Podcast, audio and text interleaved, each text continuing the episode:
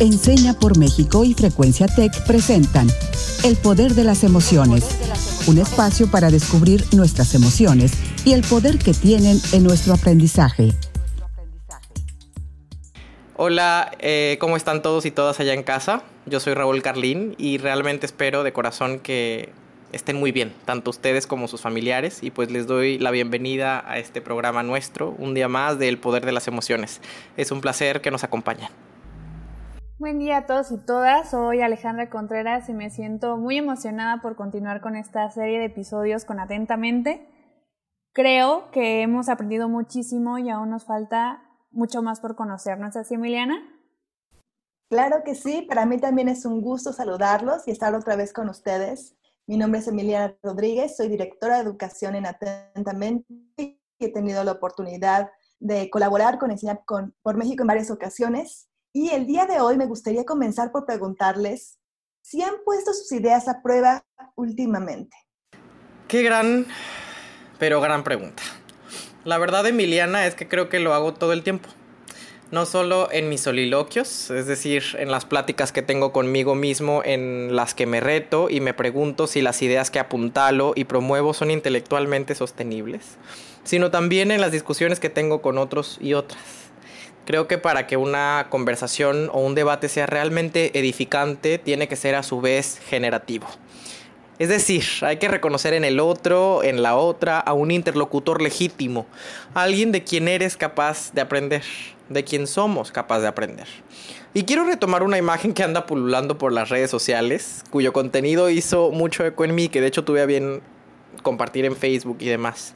Y dicha imagen lanza una pregunta que me parece que viene a cuento y es la siguiente. Si en nuestros discursos no dejamos un espacio para permitirnos dudar de nuestras propias ideas, ¿qué sentido tiene esta discusión? ¿Qué piensas tú, Ale? Yo coincido contigo, también es un ejercicio que hago constantemente. Creo que cuestionar nuestros pensamientos es parte de un proceso de mejora continua y de crecimiento. Y en esta cuarentena he probado muchas de mis ideas que tenía sobre mí misma. Por ejemplo, yo pensaba y estaba segurísima que yo no servía para estudiar en línea. Estaba completamente negada a eso porque prefiero la interacción con mis compañeros, con mis profesores, pero me di cuenta que hay muchísimas ventajas, por ejemplo, manejar tus tiempos, también la diversidad de recursos que puedes utilizar y para no hacerles el cuento más largo, me terminé tomando un curso en línea y creo que el proceso que he vivido con esto me ha llevado a cuestionarme muchas de las creencias que tenía sobre mí misma. Entonces, sí, yo lo hago todos los días, yo creo, la mayoría. Maravilloso escucharlos, porque este ejercicio de cuestionar nuestras propias creencias y nuestros propios pensamientos, pues es realmente esencial. De hecho, pues digo, por ejemplo, desde la ciencia, tenemos historiadores, por ejemplo, el historiador de la ciencia Daniel Burstein, que decía el mayor enemigo del conocimiento no es la ignorancia, sino es la ilusión de conocimiento, ¿no? Y esa ilusión de conocimiento, pues son justo estos pensamientos que vienen y creencias de que las cosas son de una manera. Pero de hecho lo que hoy sabemos es que a veces vienen muchos pensamientos que lejos de aclararnos cómo son las cosas o de ayudarnos, ¿verdad? Al revés, nos generan muchos problemas. Y para entender mejor cómo operan esos pensamientos, les quería contar una historia. Esta le llamamos la historia de la serpiente y cuenta de un, este, un chico que se llama Rodolfo, que Rodolfo lo invitaron a pasar el fin de semana en un lugar en la selva que parecía padrísimo, ¿no? Imagínense que te van a hacer un fin de semana de ecoturismo y en ese lugar, em, en la selva, pues hay muchísimos animales, flora, fauna, él se pone a investigar y finalmente llega el fin de semana, ¿no? Llega el viernes en la tarde, que llega a este lugar increíble, llega ya cuando se está metiendo el sol, entonces es como el ocaso, hay un poquito de luz, llega, sabe dónde, dónde están las llaves, les avisaron, entran al lugar, se pone a ver, ¿no? A explorar, ah, mira, aquí está la cocina, aquí está la habitación, y en una esquina ve que hay algo enroscado y que tiene como colores amarillos, negro, rojo, y automáticamente piensa una serpiente. Se asusta muchísimo, el corazón va todo lo que da y incluso se sale del lugar pensando, ¿y ahora qué voy a hacer? ¿Me va a morder? Seguro es venenosa, no tengo señal de teléfono, ¿no? Quizá hay algo con la que la pueda matar. Y en eso llega una persona que lo, lo ve y le dice, oye, ¿qué tienes? ¿Qué pasa? ¿Cuál es el problema? Y él dice, pues es que hay una serpiente. Y juntos entran a la habitación, prenden la luz y entonces ven que no era una serpiente, solo era una cuerda enredada.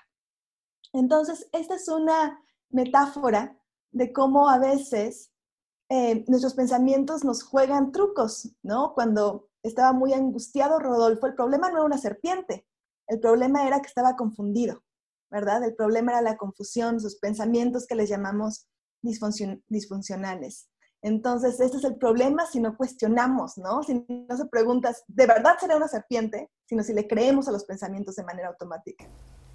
Y sabes qué, Emiliana, esta habilidad de cuestionarnos la veo muchísimo a los niños y niñas. Ellos constantemente ponen a prueba sus ideas en cosas simples, pero lo hacen. No sé si ustedes han tenido la oportunidad de ver esos cubos que tienen figuras geométricas, en donde los niños tienen que encontrar ese espacio perfecto en donde encaja y si no lo encuentran, el que es el indicado, cambian y luego cambian y como que se quedan pensando y lo vuelven a cambiar. O sea, esta habilidad de, de estar probando sus ideas a mí me encanta. Y, y, eso no solamente está en estos juegos, sino también en su comportamiento. Ellos tienen una curiosidad en todo y te preguntan por qué y ven la forma de comprobarlo. ¿Ustedes creen que esto sea tan sencillo por la edad que tiene o por qué crees, Emiliana, que ellos tengan esta facilidad? Definitivamente, ¿no? Al principio ya sabemos que los bebés tienen esta capacidad de estar eh, cuestionando completamente el mundo, que desafortunadamente si no la seguimos nutriendo, luego como que empezamos a formar estereotipos, empezamos a hacernos estas ideas de cómo son las cosas y de cómo somos nosotros mismos, y luego a veces nos quedamos atorados en ello. Por esto esta capacidad de tener una mente clara, que cuestiona y que es curiosa, es algo que hay que nutrir durante toda la vida, ¿no? Porque de hecho la mente humana y el cerebro está programado para hacer estereotipos, porque no puedes estar cuestionando absolutamente todo, eso es normal. Pero em, si no cuestionamos nuestros pensamientos y sobre todo lo que, los que son difíciles o que nos impiden hacer cosas, ahí es cuando hay un problema. Y hace muchísimo eco lo que ustedes dos mencionan, porque cada que a mí me preguntan cómo condenso lo que para mí significa la docencia, la educación, creo que lo que he descubierto estos dos, años es que lo que ha significado para mí es que mis estudiantes me han permitido generar lo que yo llamo la destrucción de cada una de mis certezas.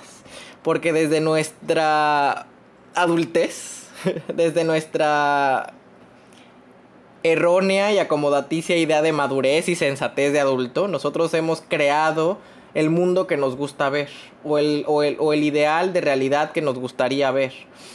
Y muy pocas veces, si no tenemos esta habilidad de, de, cultivar una mente clara, nos hemos apoltronado en, en, nuestra visión del mundo. Pero mis estudiantes me, me enseñaron con una preguntita que tiene dos palabras.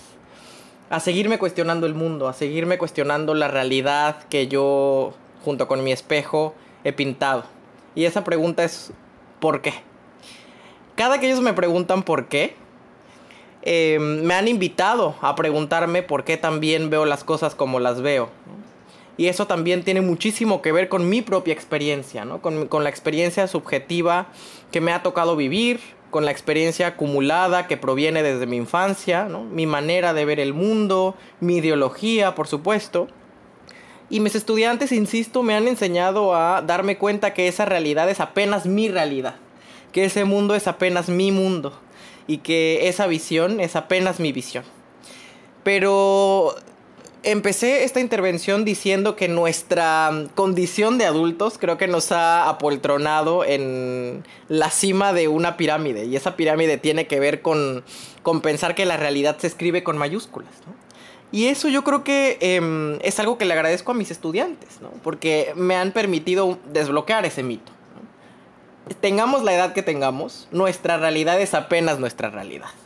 Y para eso creo que quisiera invitarlos a, que vayamos a esta sección, desbloqueando mitos, en la que la dinámica va a ser la siguiente. Ale nos va a apoyar en mencionando algunos enunciados. Yo contaré desde mi experiencia si considero que esos enunciados corresponden a un mito o a una realidad. Y Emiliana nos va a ayudar verificando, haciendo un fact-checking sobre estos enunciados para ver si yo me equivoco o acierto.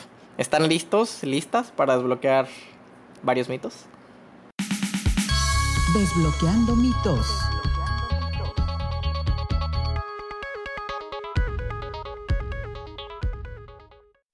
Perfecto, primer pregunta del día de hoy.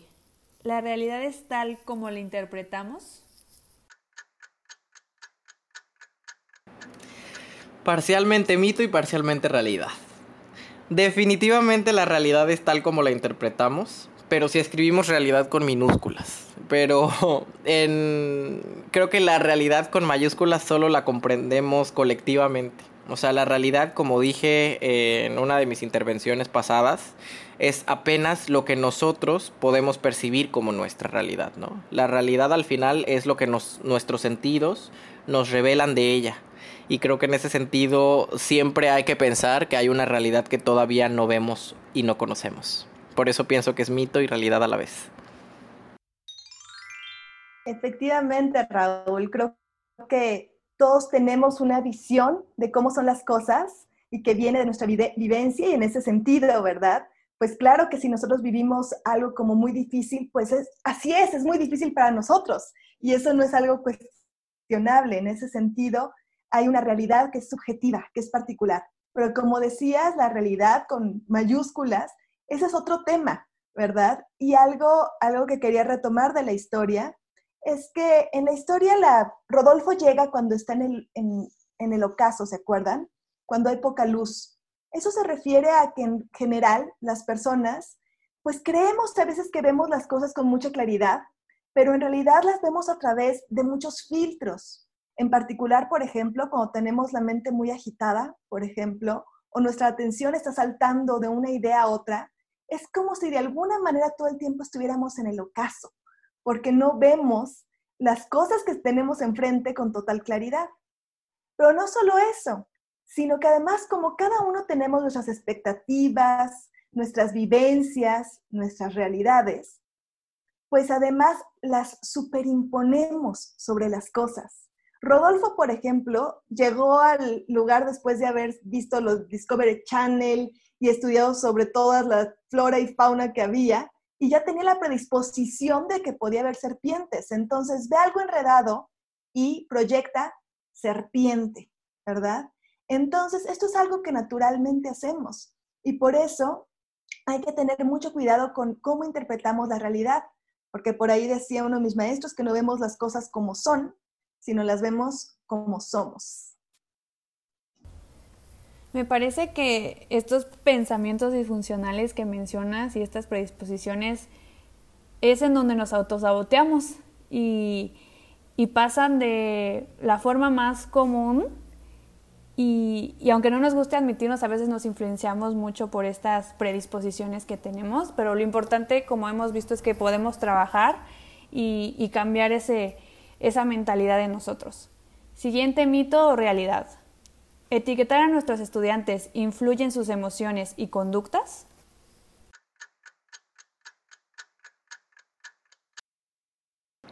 Absolutamente sí. Esta es una realidad. creo que nosotros y nosotras como docentes estamos en una suerte de posición de poder. Y creo que ese poder se manifiesta y se ejerce desde la palabra en muchos sentidos. Hay una escritora norteamericana que se llama Susan Sontag que dice que las palabras apuntan y son como flechas clavadas en el cuero tosco de la realidad. Cuando nosotros etiquetamos a nuestros y nuestras estudiantes, les estamos creando una realidad. Es una realidad creada, es una realidad además predispuesta, como bien dice Emiliana, que es lo que le pasó también a Rodolfo. Generamos una narrativa sobre ellos y sobre ellas que en muchas ocasiones pueden creer y creo que cuando eh, los encasillamos, los etiquetamos, les, les, metemos, les colocamos una, una, camisa de fuerza de la que posteriormente va a ser muy difícil deshacerse. Más bien, em, no hay que etiquetarlos, sino que hay que eh, mostrarles que son un ser humano más, con, diferencias, con, similitudes, con amor, con, con emociones, y que en ese sentido hay que celebrar su alteridad, hay que celebrar su unicidad, pero siempre de una manera positiva, ¿no? Eh, eh, empujándolos a ser mejores y a alcanzar sus sueños. Entonces yo creo que es una realidad esto de que etiquetamos a nuestros estudiantes y eso implica em, una influencia en sus emociones y conductas que no siempre es la más deseable. Efectivamente.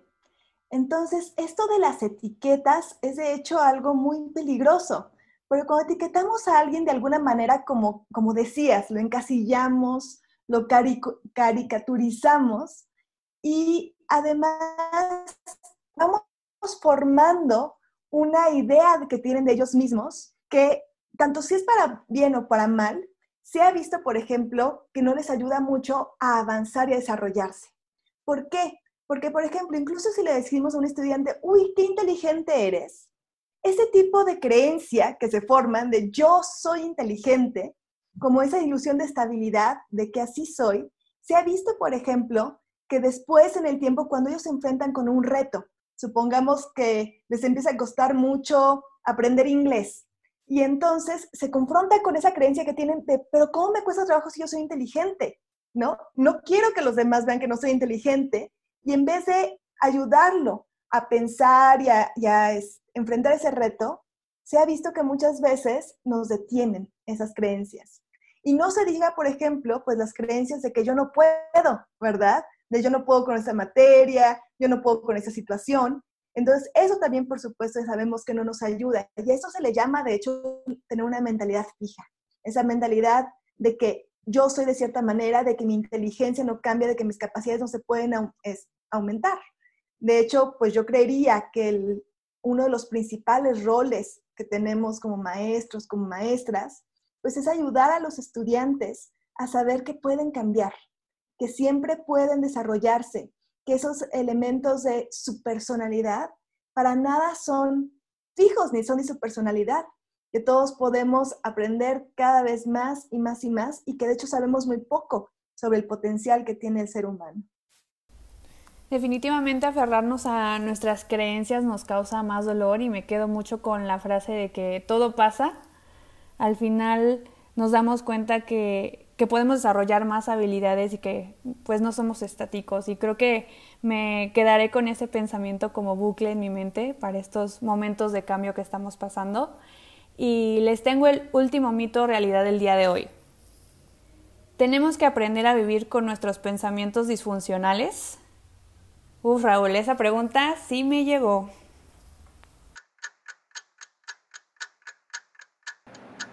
No, no, tenemos que aprender a superarlos. Esto es un mito. Hay una, hay una cantante española que ahora se me viene a la mente, que canta entre flamenco y jazz, que se llama Buica. Ella, ella contaba en una entrevista que cuando era pequeña, em, y esto obviamente lo recuerda hasta su adultez, muchas personas, incluyendo tristemente sus padres, le decían que em, ella era una niña tonta y que por lo tanto no estaba hecha para ir a la escuela. Y ella recuerda que precisamente este pensamiento disfuncional es un, es un pensamiento disfuncional que arrastró consigo por décadas enteras. Y ella mm, cuenta que hasta que entendió la diferencia entre retar a una idea em, en vez de la persona, se dio cuenta que a los niños hay que hablarles de cierta manera. Que en vez de decirles, o sea, que es, posible decirles, este pensamiento es tonto o esta idea es tonta, pero nunca decirles, tú eres tonto. Que esa, que, esa distinción es clave. Pero ella no pudo entender eso hasta que alguien em, se lo dejó muy claro. Hasta que alguien le dijo que ella no era tonta, sino que era un ser funcional y talentoso.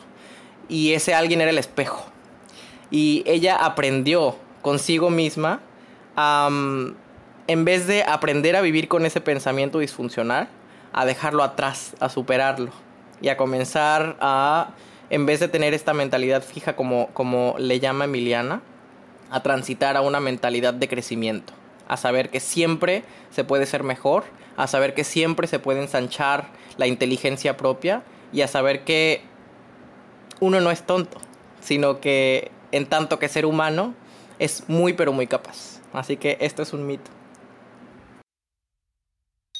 Efectivamente, Raúl, completamente de acuerdo contigo. Y me gustaría reflexionar un poco sobre cómo podemos trabajar con esos pensamientos disfuncionales, porque el problema con ellos es que son automáticos, son involuntarios y a veces llegan de manera muy rápida en los momentos que menos los necesitamos. Entonces, ¿qué podemos hacer con ellos? La técnica es de hecho sencilla, porque ya vimos también esta técnica de entrenamiento de la A, de la atención.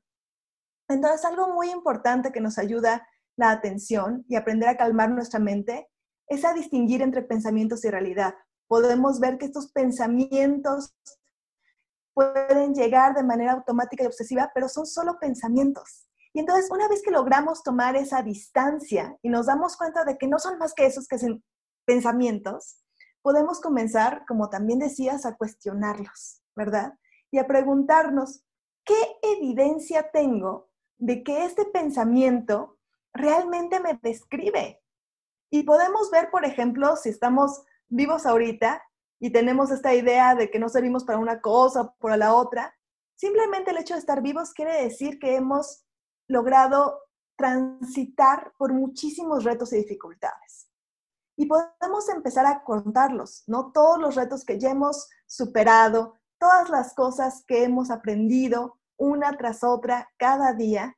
Y entonces, pues esto es evidencia de que podemos hacer muchísimo más. Algo que también ayuda a veces para cuestionar estos pensamientos disfuncionales es, por ejemplo, preguntarnos y ver, ¿no? Si no hay cosas exageradas en ellos. Eh, si no hay cosas como siempre hago esto, nunca me sale bien, porque los siempre y nunca ya es una exageración y seguro es como un poco rojo. Por ahí hay un pensamiento emocional o sesgado. Otra manera también de empezar a retar estos pensamientos es cuando tenemos la oportunidad, por ejemplo, de hablar con un buen amigo, ¿no? Y también que nos ayude a encontrar evidencia realmente en contra de estos pensamientos disfuncionales. Es como el método científico. Tengo una hipótesis que es este pensamiento y lo pongo a prueba de todas las maneras posibles. Busco qué evidencia tiene a favor de ese pensamiento y qué evidencia tengo en contra. Si es el disfuncional, vamos a encontrar mucha evidencia que nos va a ayudar a deconstruirlo poco a poco.